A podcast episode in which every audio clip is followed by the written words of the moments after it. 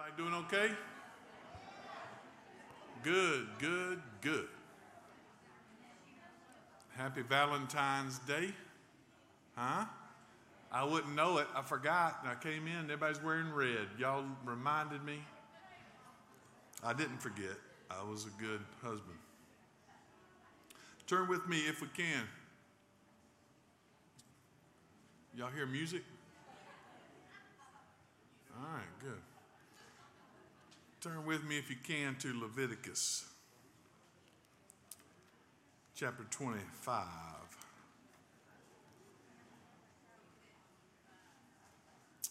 I'm thankful to uh, each one of you as we get in here tonight and look at this together. Now, we have three chapters left in Leviticus. By the way, uh, I would tell y'all to go ahead and silence your cell phones, but I know you won't. I know you won't. So, uh, y'all start doing it on purpose now.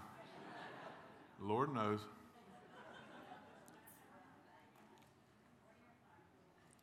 All right, let's look at this together. I don't have many announcements. I actually want to get right to it because I do, I do.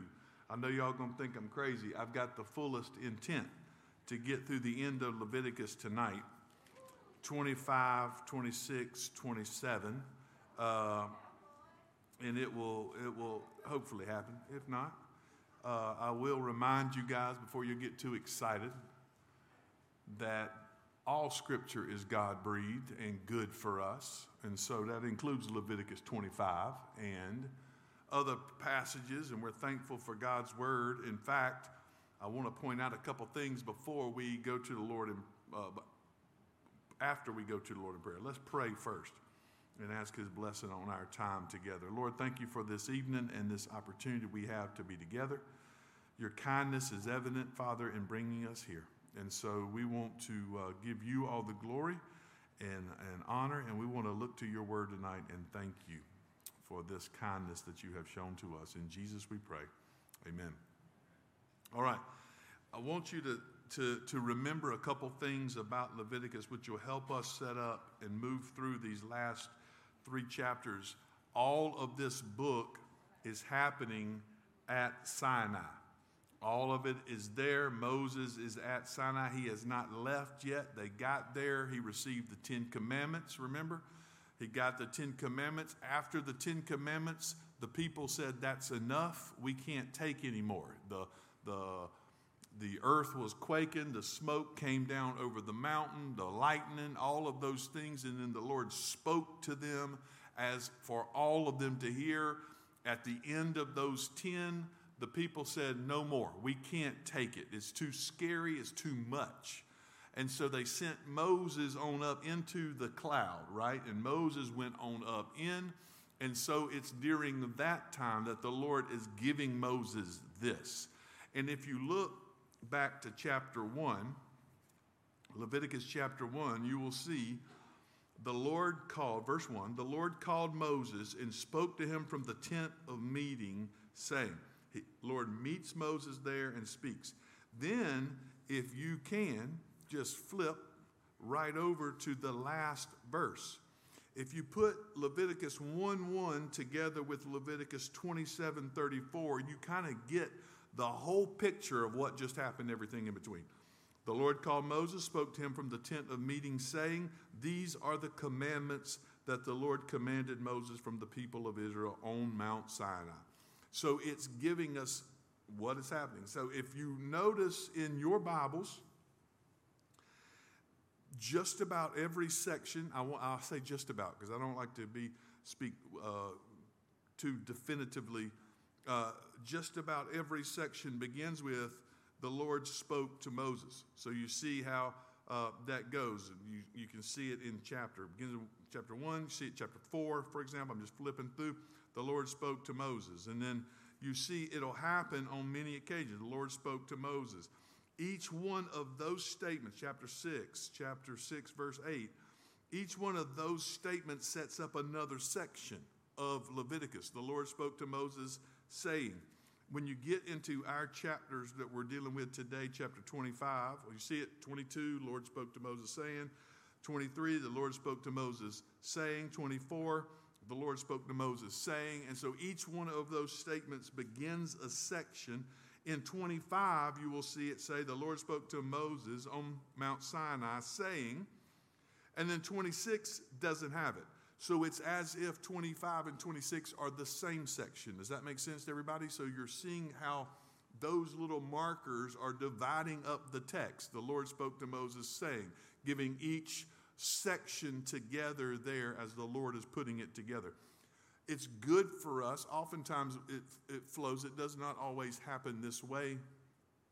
Um, remember that when the when Moses is writing this down for the people, he is not putting any verses or chapters in there. Does that make sense to everybody? They, these were added.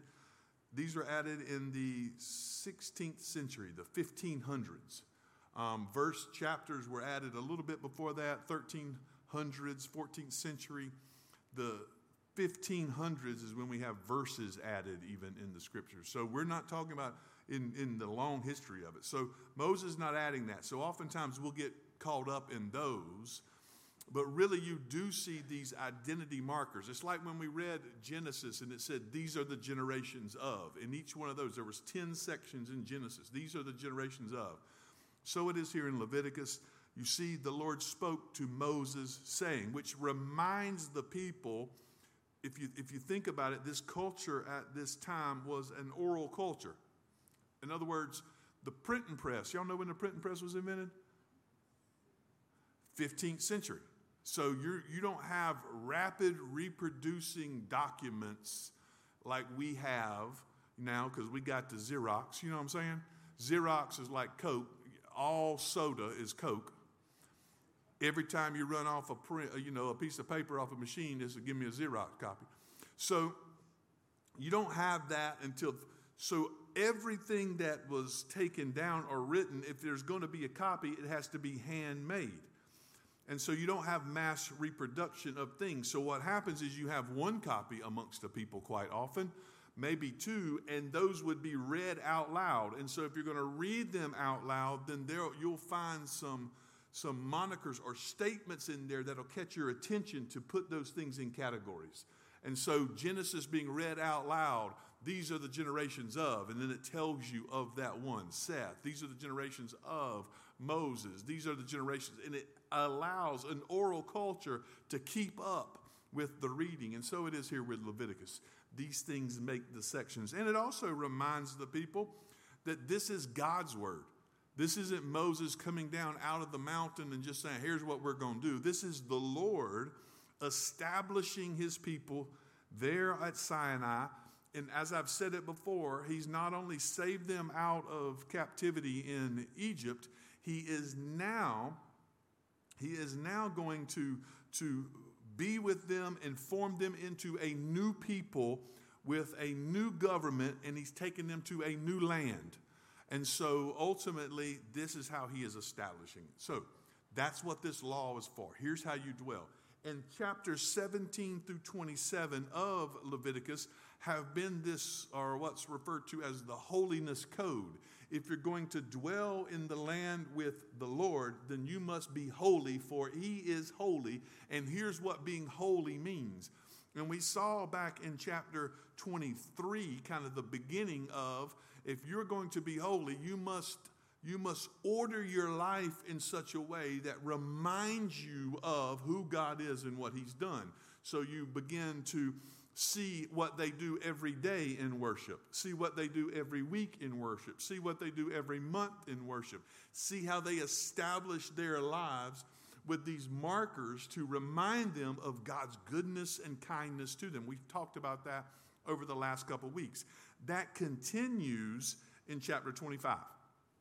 In chapter twenty-three, we saw how you order your days, your weeks, your months, your years with these feasts. Now in chapter twenty-five, we're speaking of how you order your years or your life, if you will, with the idea and heart of the people of God. And so, chapter twenty-five becomes this statement again of how you order your life. And at the heart of all of this, which we'll, we'll see, will bleed over into chapter twenty-six, at the heart of all of this, the Lord wants his people to know that he is over all things. So remember how he called them out of Egypt. Moses head up in there and sing that song for Pharaoh. Y'all know how it goes. Pharaoh, Pharaoh, let my people go. Right? All right. So Moses goes in and sings the song. Pharaoh doesn't like it. He, he doesn't want to get rid of the Egyptians because that's his slave labor, if you will. And so he wants to hold on to them, and, and he doesn't want to let them go. And so the Lord, again, through Moses says, let them go. If it's not, there's going to be trouble. Remember how we walked through in Exodus those ten plagues of how the Lord sent those, and how those plagues aren't just random things that happen. They are dismantling the, the religions of Egypt, the multi polytheistic nature. So, so when they worship the Nile, he can turn that to blood. When you worship your livestock, he can kill all of them in a moment. When, when you celebrate the sun, he can black it out so you can't see your hand in front of your face. And so all of these parts is dismantling the gods of Egypt to testify that I am the God over not just Israel, but all of the universe. And so the Lord wants to remind his people as they head into this promised land, because he's saving them to take them somewhere. He's reminding them as they head into this promised land that he is the Lord over all things. He is the Lord over all things. And he's going to do that by establishing some rhythms in their life, not just in the, the, the year or the week or the month or the year, but in their whole years together. And so the first one we see, we see, is we'll understand that the Lord provides for his people. He's the Lord over all things, and he will provide for his people. So it says in chapter twenty-five, the Lord spoke to Moses on Mount Sinai, saying, speak to the people of Israel and say to them, when you come into the land that I give you, the land shall keep a Sabbath to the Lord. For six years you shall sow your seed, and for six years you shall prune your vineyards and gather in its fruits. But in the seventh year there shall be a Sabbath of solemn rest for the land, a Sabbath to the Lord. You shall not sow your field or prune your vineyard. You shall not reap what grows of itself in your harvest or gather the grapes of your undressed vine. It shall be a year of solemn rest for the land. The Sabbath of the land shall provide food for you, for yourself, and for your male and female servants, and for your hired worker and the sojourner who lives with you, and for your cattle, and for the wild animals that are in your land. All its yield shall be for food. The Lord says to the people, now this is an agrarian society. Y'all know what an agrarian society means. It's a bunch of farmers. They live off the land. This is what their occupation is. And so he says, you plant, you harvest, you do your thing for six years, but that seventh year, you have a Sabbath year of rest.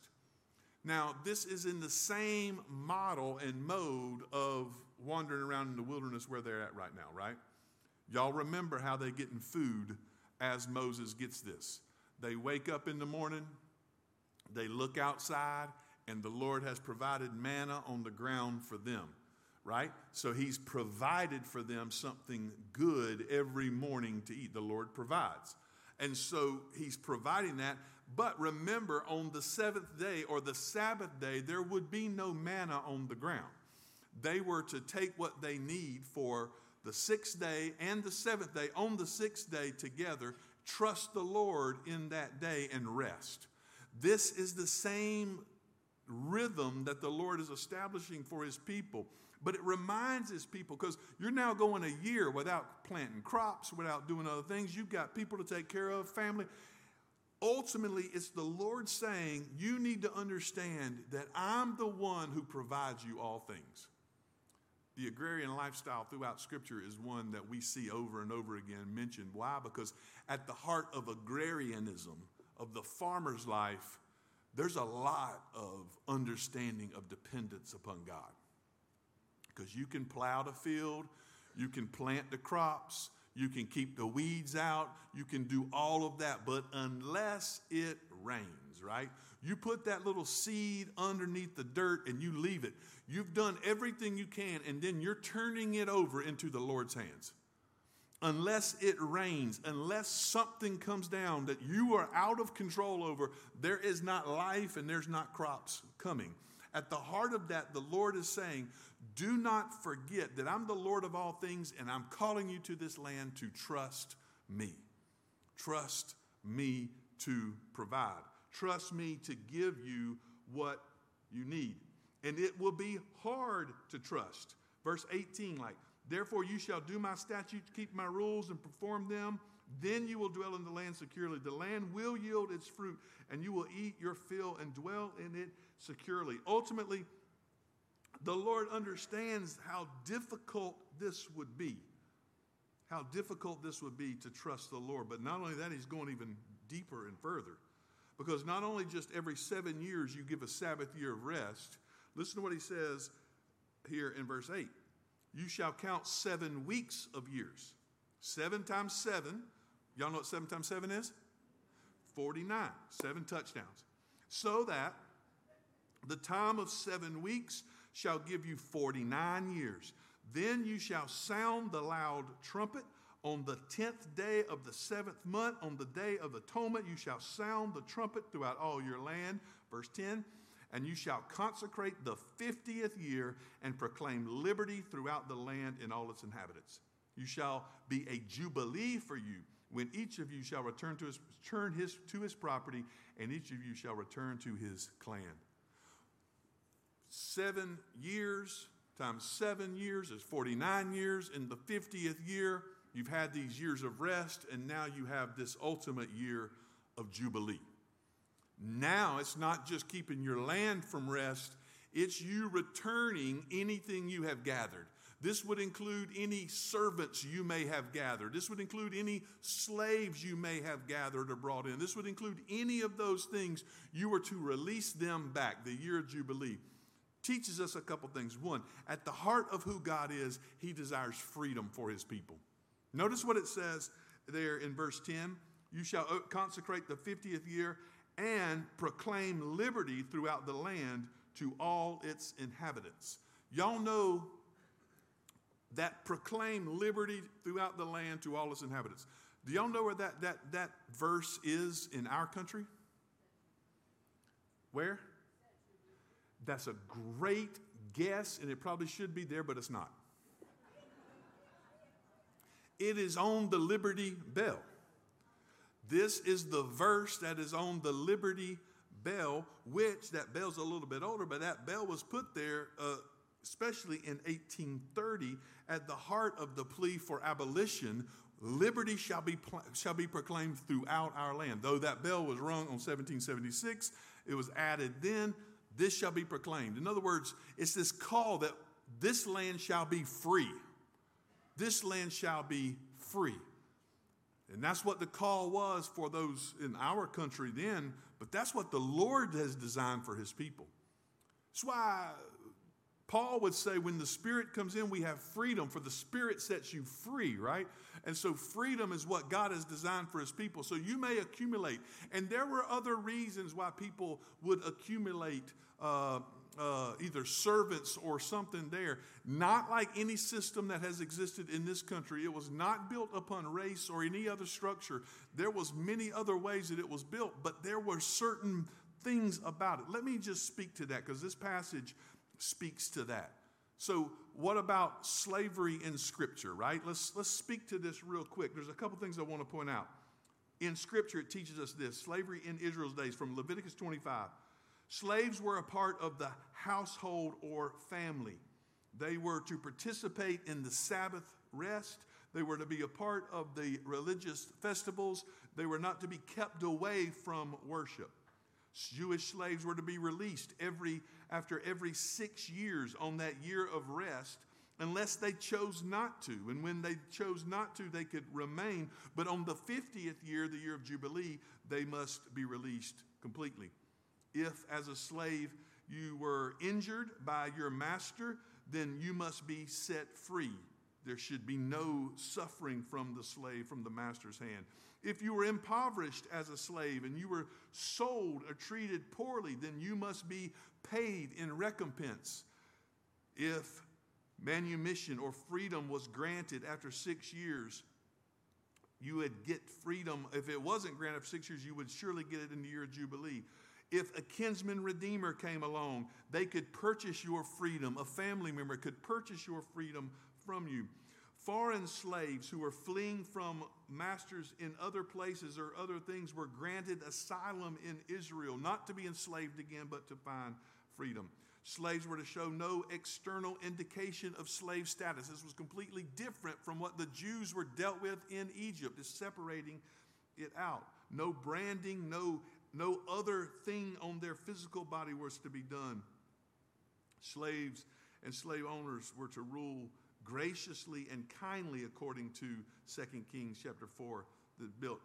There's no superiority in this. You see what this, the Lord does in establishing this when we see it. What the Lord is doing is he's establishing a culture and a place where people can not only find the needs they have to be met in many different ways. Some of them would sell themselves into slavery. Some of them would ask themselves for this. They would find their needs met, and people would be protected, and freedom would be the goal. There was never perpetual slavery in Israel. It cannot be for life. Freedom would, must come. And so ultimately the Lord designs it this way so that not only were the people taken care of, but those on the what would be considered the least of these would be taken care of and watched over. And freedom would be the goal for his people and be, would be the design. And so here in chapter twenty-five, that's what he's getting at. He's saying, trust me. You think it's the, the ground that is providing your food? Don't believe that. It's me. There is no, and let me go ahead and say this out loud just so y'all make sure, because sometimes we say things that are dumb. There is no Mother Nature. Y'all know that, right? It is only the Lord that provides everything in our laps and in our hands. And if you go back, just the very food, some of y'all had your Valentine's date night tonight over beef tips. If you go back, every part of that was provided ultimately th- from the Lord. There is no infinite regress. There goes back to a point where the Lord has provided this for us. And so ultimately the Lord wants his people to know, I'm the one that makes your crops grow. I'm the one that feeds you. I'm the one that takes care of you. I'm the one that watches over you and your family and provides all of your needs. So trust me. And he's designed even the rhythms of Israel for them to trust him. For him, for them to trust him in these things. And that's what we see in chapter twenty-five, designed by this Sabbath year and this year of Jubilee. I'm through the eight, first eighteen verses. I got three chapters ago. Secondly, we see here is that the, the Lord not only provides for his people, but the Lord is who we worship. Every other ancient Near Eastern society at this time worshiped the earth, worshiped the crops, worshipped the stars, worshipped the mountains, worshipped all of these things. I remember, I, I, I don't have time for stories, but I'll tell you one. I remember, maybe I've told y'all this one before. If I have, just keep going. You probably forgot. So I remember walking through the mountains in, in South Asia, and we walked over this mountain and got to this place. And when I got there, they were sacrificing the chicken. I walked in, and I seeing blood everywhere and a bunch of squawking. I'm like, man, this is going to be interesting. I, they're sacrificing a chicken. They chopped his head off. They're bleeding it out. I mean, I'm right in here on it.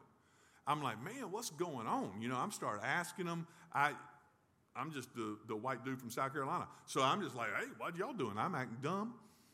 And they tell me, we just planted our crops. And now we're offering a sacrifice to the gods. And in theirs, this was in the mountains, they said the gods of this mountain to make our crops grow. So I'm like, well, let me tell you about a sacrifice, right? So we had a good gospel time of conversation. But that's was two thousand sixteen. This is still happening regularly. There's a sense in which Other religions and other people look to the earth and to the land for their worship. And the Lord says, that's not what's going to happen with you guys. Don't worship your stuff. Don't worship your land. Don't worship your dirt. Don't worship your crops. Don't worship your livestock. And in fact, as we look over in chapter twenty-five, verses twenty-three and on, he starts to say, you are to give your livestock to the Lord as an offering. You're to give the first fruits of those things, the firstborn in the livestock. You're to give those things away, not trust in those. You're to give those as worship to the Lord. First fruits. First fruits were the first part of the crop, the best parts of the crop. You're to give those to the Lord. The livestock, you're to give those to the Lord. And what he means by that, you would give them to the tabernacle and to the Leviticus priesthood so that they can do the work of the, of the tabernacle to keep it and keep the ministry going that is needed. That's where you were to give them. But his sense in this is saying, look, you give your best to me because I'm the one that's provided it all. I'm the one that you worship, not these animals. You give your best to me. I'm the one you worship, not these crops. You give your best to me. It's not the dirt that has provided this.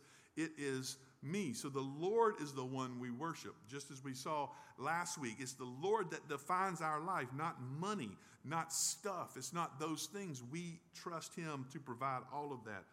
The last little piece that the Lord says is that there will not be any among us who have want. So verses twenty-five through fifty-five, uh, he gives us that, thirty-five through fifty-five, he gives us this call to give to the poor. If your brother becomes poor and cannot maintain himself with you, you shall support him as though he were a stranger and a sojourner. He shall live with you. Take no interest from him or profit, but fear your God, that your brother may live beside you. You shall not lend him your money at interest, nor give him your food for profit.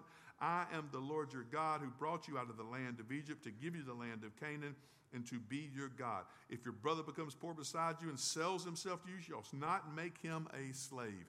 He's saying to them, there won't be any among you, there shouldn't be any among you who are in need, because we take care of each other.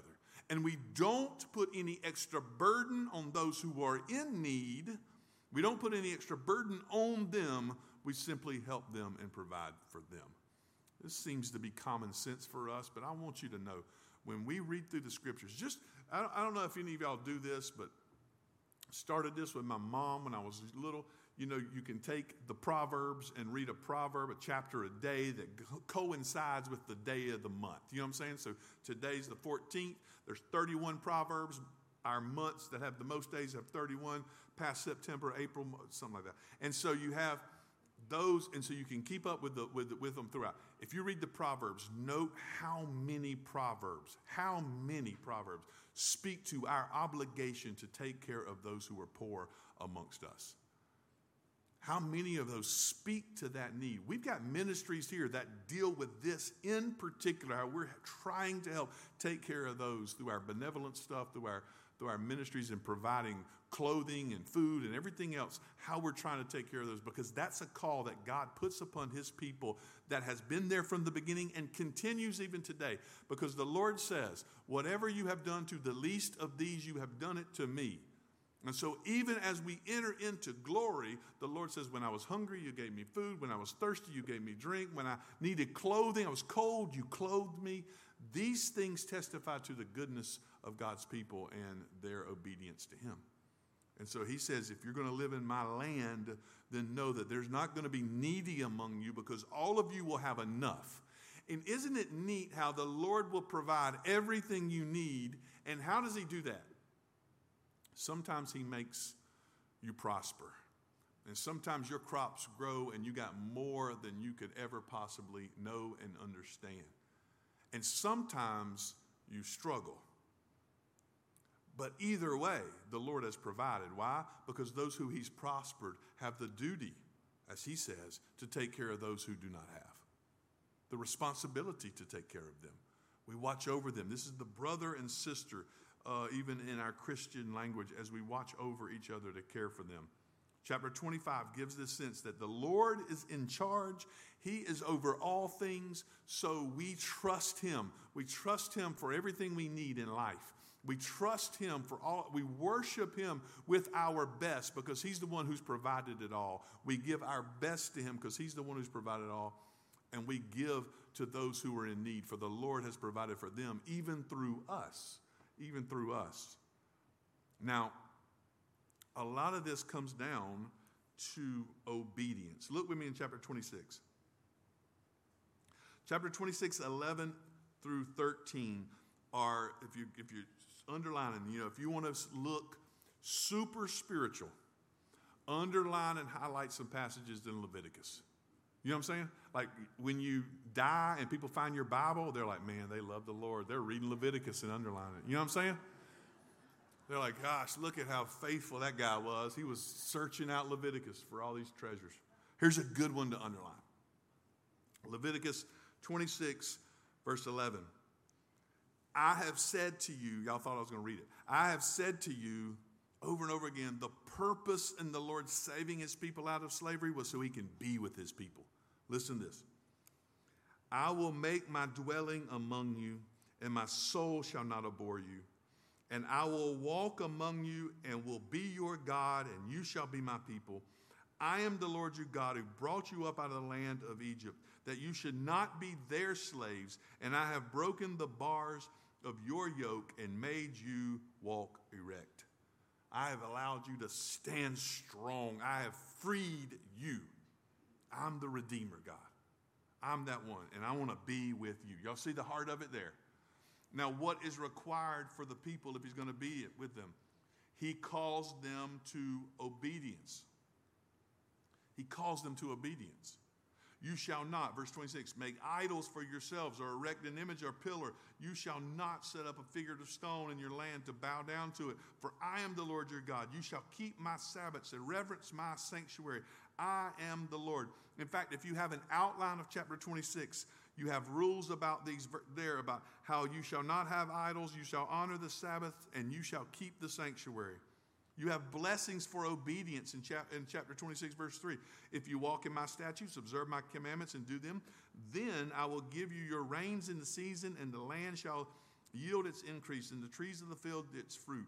Your threshing shall last to the time of the grape harvest, and the grape harvest shall last uh, to the time for sowing, and you shall eat your bread to the full and dwell. Y'all see how it seemingly is conditional here. If you walk in my statutes and observe my commandments and do them, then, and then he lists out all of the blessings he's going to give them. Here's all of the blessings going to come. And then in verse fourteen, he says, but if you don't obey, you need to do, understand that there will be cursing. And notice how to use in cursing. He's not using cursing like, like we talk about, I'm going to curse you or something like that. Blessing, the opposite of that is cursing. Does that make sense to everybody? So I will bless you, I will curse you. So if you follow after my statutes and keep my commandments, I will bless you. If you do not, I will curse you. And that's set up all throughout the Old Testament. You'll see how the Lord does that. Blessings and cursings will be pronounced. If you follow my statutes, I will bless you. If you do not, I will curse you. Here's what's interesting, though. And I, let me, let me say this. Obedience flows from belief. Y'all hear me? Hear me when I say that. Obedience flows from belief. I've said this, and I need to say it again because I don't want this bit of theology to get confused in our head. Obedience flows from belief. In other words, we seek to be obedient to God because we believe God is who he says he is. We believe he has done what he says he will do. And because he is who he says he is and has done what he said he will do, we will follow him, right? We don't seek after obedience to earn anything from God. We're not trying to gain his pleasure. We're not trying to earn any salvation or redemption. He's already said, as we read there in verses eleven through thirteen, as we saw back with the Ten Commandments, I am the Lord who has already redeemed you and saved you. I'm the one who's providing, chapter twenty-five, everything you need. I take care of your crops. I take care of those things. I will sustain you. I'm the one who's going to watch over the rich and the poor among you. In fact, that's my categories. You think rich and poor are your category. I'm the one who determines who prospers and who has need. I'm the one who gives all of those things in their place. I'm the one who you will worship, not your stuff, because I'm the one who is only worthy of it. Now, if you believe all of that, you're going to keep his commandments. If you truly believe God is the creator of the universe and recognize that this joker just came down and made the earth shake and covered Sinai with smoke and lightning and spoke to the people, they have seen his presence, right?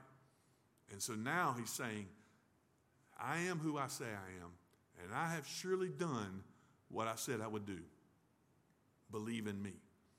And your belief will be exercised by your obedience to him.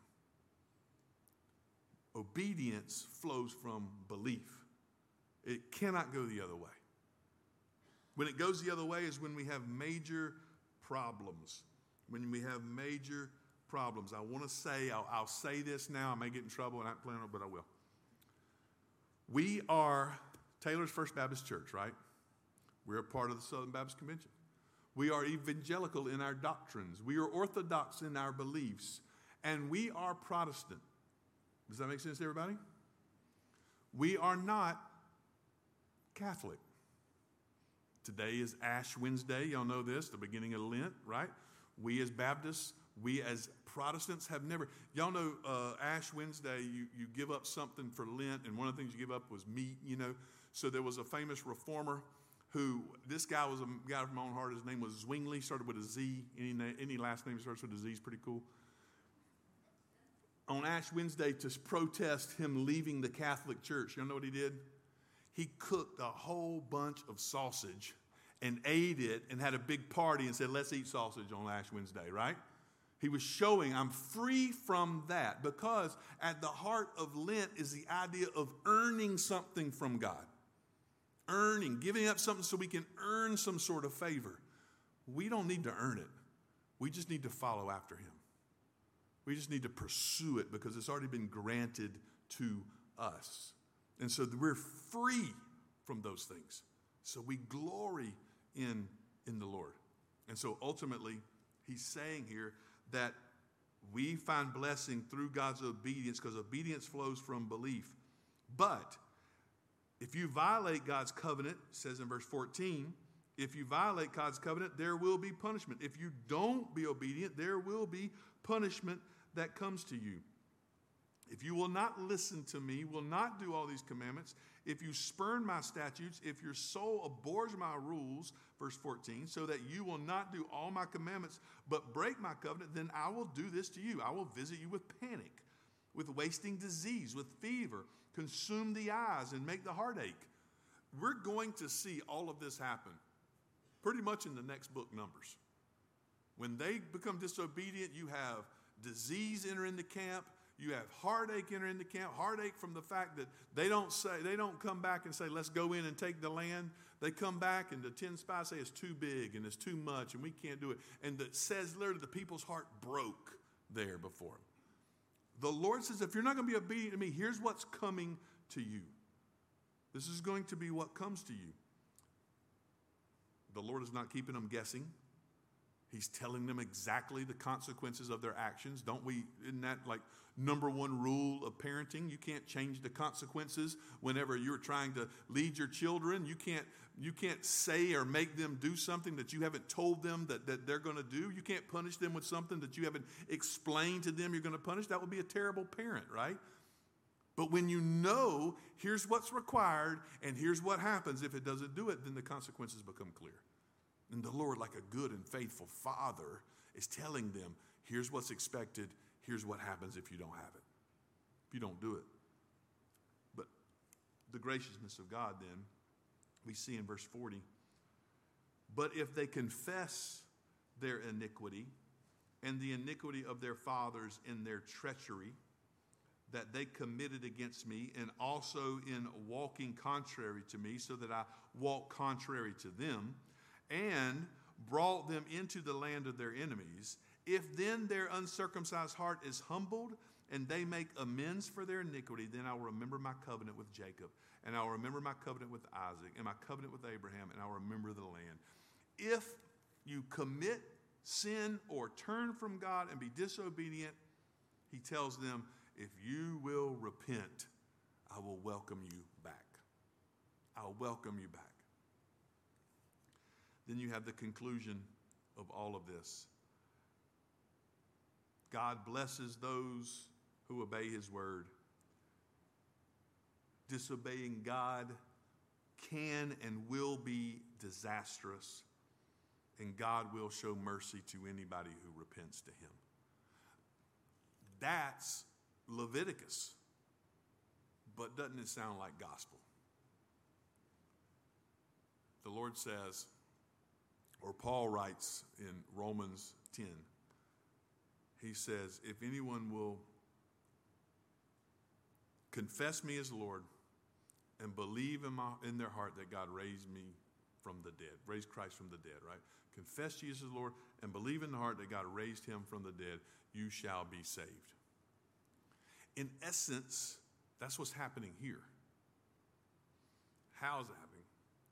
The Lord is saying, if you believe in who I am, the God of the universe that holds all things in my hand, who brings salvation to you, but also causes your crops to grow, also causes the rain to come down. Also, if you believe that about me, and if you believe what I have done, I have come to save you and redeemed you out of Egypt. If you believe those things, confess them, then you'll be saved.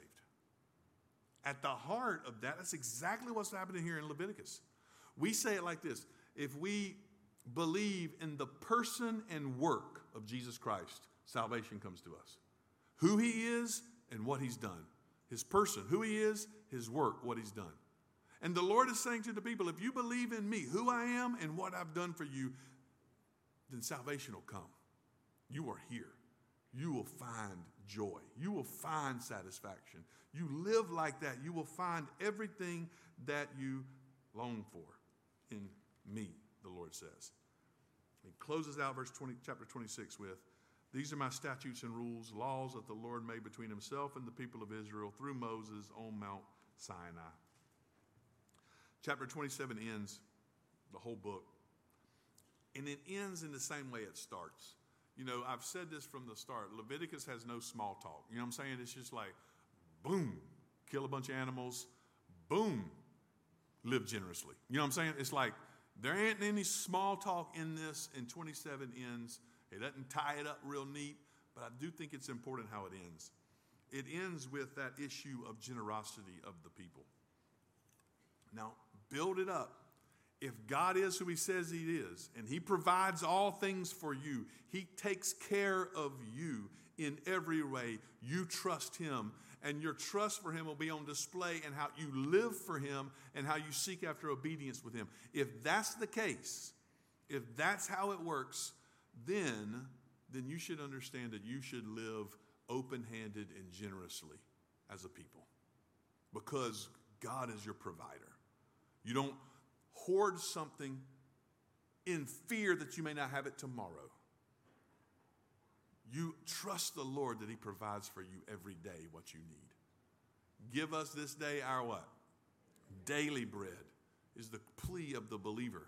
Don't give us yesterday's stale stuff, Lord. That's not what we're looking for.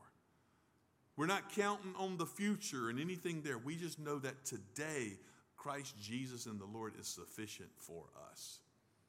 And so the Lord says, if we're going to live in this group together with me, then we must give what is expected. In chapter twenty-seven, we find out what's expected. The firstborn and, t- and tithes to him should be given by Israel. The firstborn means not their firstborn child. That's not what he's saying. He is saying that the first fruits should belong to the Lord. This testimony was given Because y'all know at the Passover, it wasn't just the firstborn child that would be answered, but the firstborn in all things, the, the livestock and everything else. The Lord is saying, these belong to me. And so your first thought is that all of your first fruits are coming to me. That's not something that even is negotiable here for Israel. This is mine. And the Lord says, you give that back to me. Not because the Lord is in need of it, like he's building some stash somewhere, because the people are in need of it. You hear me when I say this? We oftentimes misconstrue giving and generosity or tithing as if the church needs this or the Lord needs this, and so we're going to give it. We're the hero in this thing. It's actually, Leviticus puts it, it's actually for your good that you give the first fruits. Because if you don't, you may think you're dependent on those things, and that's where your comfort is. If you don't give of this tithe or these first fruits, you may think that this is what satisfies you. But giving of it is a reminder that the Lord cares for me, and he's my satisfaction. And those things are not, are not where my joy is. So I give them freely. Surely, surely we see it that way when we look at our firstborn and our tithes, even that are given. We see over in verse twenty-nine of chapter, chapter twenty-seven, I think. Here, let's look at that together. No one devoted who is to be devoted for destruction from mankind shall be ransomed. He shall surely be put to death. Every tithe of the land, whether of the seed of the land or the fruit of the trees, is the Lord's. It is holy to the Lord. So if you are not to give it, but to keep it, you are keeping what is the Lord's, what is set aside for him. If a man wishes to redeem some of his tithe, he shall add a fifth to it. In other words, it comes to the second point. You shall not just only give the firstborn and the tithes, you shall give beyond what is expected. A promise made on the condition of answered prayer is what a vow is. So think of Samuel, Hannah, she's praying. And she says, Lord, if you t- give me a child, I'll give this child to you, right? And so ultimately, the Lord gives her a child. What this specifies is if you make that promise, you can't then keep the child. You got to follow through with the promise you made. This is for your good. But if you make a promise and you recognize, man, I probably wasn't physically or emotionally or mentally able to make this promise, and I may have overstepped my bounds, the Lord says, that's okay. Then you follow through with a gift, an offering, a tithe, and purchase that vow back. The Lord has given it, but he's saying you can't make promises and not follow through. You must keep those vows. You must keep those promises. Failure to give what one promises is sin. Chapter twenty-seven, verse six. If the person is from a month old up to five years old, the valuation shall be for a male five shekels of silver. For a female, the valuation shall be three shekels of silver. If a person is sixty years old or over, then the value. He's spelling out, here's what it is. If you pray for a child, here's what you must give if the Lord promises you a child. Don't promise something you cannot physically or emotionally give him. This is just good rule and practice, right? We do this all the time. Lord, I do it. I'm going to tell y'all straight up. I don't talk about this often. I don't I don't bring it up because it's somewhat divisive and it's just not healthy. But I'm a Gamecock fan. I've been praying for the Lord to give us something for years. You know what I'm saying? I got to watch myself on this thing. How much more so in all of life is this? That we think it's just a tick for tat, a uh, uh, Uh, some sense of we give you a little bit, a quid pro quo. We give you something, Lord, you give us something. And we think that's what we're dealing with when we deal with God. The Lord is saying, that's not who I am. I've provided for you over and over and over and over again. Don't think I won't provide tomorrow. To do that is a lack of faith. And that's what Jesus says there when he looks at his people on the mountain and he says, do not worry about tomorrow, for tomorrow has enough worry of its own. And if the Lord provides for the sparrow, how much more do you think he's going to provide for you? And if he clothes the, the flowers in the field, how much more do you think he's going to clothe you? You seek God and everything will be taken care of. That's Matthew six thirty-three. Seek you first the kingdom of God and everything else will be added unto you. We don't worry about tomorrow because God is always faithful every single day. We concern ourselves because God is taking care of everything else. We concern ourselves with one thing. That's us following him faithfully. Us following him.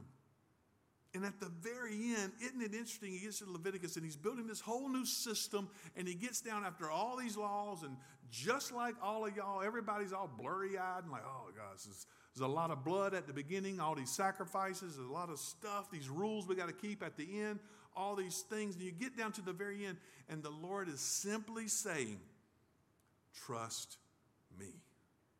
I saved you. I redeemed you. I'm providing for you every day. Just trust me. And the whole book of Leviticus, what we come away with it as Christian people, because remember, we don't simply read the Bible the same way they read it here when Moses gave it. We are in a much better position. For the Lord even says about John the Baptist. Remember John the Baptist, the last one of those Old Testament prophets. That's right there. The Lord says, you who know me will be greater in the kingdom, right? The reason for that is because when we look back at Leviticus, we don't think, man, this is overwhelming. I got to do all these sacrifices. I got to keep all these rules. This is overwhelming. I got to worry about whether or not I got polyester and cotton in the same shirt. It's too much. We don't look back and think that. We look back and we go, thank you, God, for the sacrifice that you have provided on our behalf in your Son, Jesus Christ. And all of that bloody sacrifice in the first seven chapters, I don't have to offer any of that, for it's finally and completely been offered for me. And all of these rules that I see here at the end that separate me out as holy, those rules now I am free from, in the sense that I am free in Christ. He's the one that separated me out as, me, as holy. He's the one who's kept this law for me, and he has kept it perfectly. Jesus has come to ensure, not that Leviticus is wiped away and we go, oh, that's old news, that's old stuff. That's not what Jesus came for. Jesus came to ensure that the law, the book of Leviticus, and all of the rest of the law will receive its full obedience that is due and bring the fullest blessing that it brings. Jesus has come to ensure those things. And so now, how do we live in light of this? We follow him. If it's true for those in this age that God is who he says he is then, and he's already saved them out of the bondage and slavery in Egypt, if it's, that's true of them, how much more so is it true for us that God has shown himself even greater in sending his Son, the one better and greater. Even Moses said, there's one coming who's greater than me. The one who's greater than Moses has come to deliver us out of slavery. Not just the slavery of Egypt, but the slavery of our bondage, of our sin and death. And he's delivered us out of this. And he's providing for us every single day. Not, not some sort of, of, of Mother Nature in giving us these things, but the holy creator God is the one who makes sure we have enough to eat every single day. And he's the one who makes sure we have enough to clothe ourselves so we don't, we don't die of exposure every single day. He's the one who sends friends and family and loved ones to watch over us whenever we need it the most. And you're sitting there going, wow, you showed up right on time. That's not coincidence. Because just like we don't believe in Mother Nature, we also don't believe in luck. The Lord is working all things out for his people. And so, we live faithfully before him. And we live generously with our lives. Because it's not the bank account that satisfies. And it's not the bank account that provides. It is God who does. And we give back to him. I cannot believe. In fact, I'm a little disappointed that we've closed out the book of Leviticus on a night that no phone rang while I was speaking. I really can't believe it. It's the Lord. It's not happenstance or chance. The Lord has watched over us this evening as we close out. Hopefully, as we look at one of those books like Leviticus, and there'll be other books in the scriptures that we see a lot like this sometimes, we recognize, one, the unity of God's word. These things in Leviticus have pointed us over and over again to Christ, over and over again to who he is. These are just brushstrokes in a glorious picture the Lord is painting, which is Jesus Christ, our Savior. And we look to him and we thank God for him. And hopefully it also stirs within us that love for his word. Because I believe, as many of you have said, we've walked through this together and we see some of those passages like, wow, I didn't even know that was there. And how encouraging really is that for us, and how the Lord has provided these things. Hopefully we see that as well. But more than anything else, may we understand that our God is good, and he's been good from the beginning, and he'll be good to the end. And he is worthy not only of our worship, but our life and everything that we have. For he's the one who's provided all of it for us. For let's pray to him. Father, thank you for Jesus, our Savior, and the Lord who rules and reigns over all things, including his church. And so, God, as your people who've been set apart for your glory and for your purpose, may we live faithfully before you, generously to others, with an understanding and a clear picture that you are the one who has and provides all that we need. God, we thank you for our time together in your word, and may we just, until you tarry, or until you come, while you tarry, God, may we continue to have these moments and times together in your word. It is good for us. All for your glory, we pray in Jesus' name. Amen. Thank y'all. We'll see you Sunday.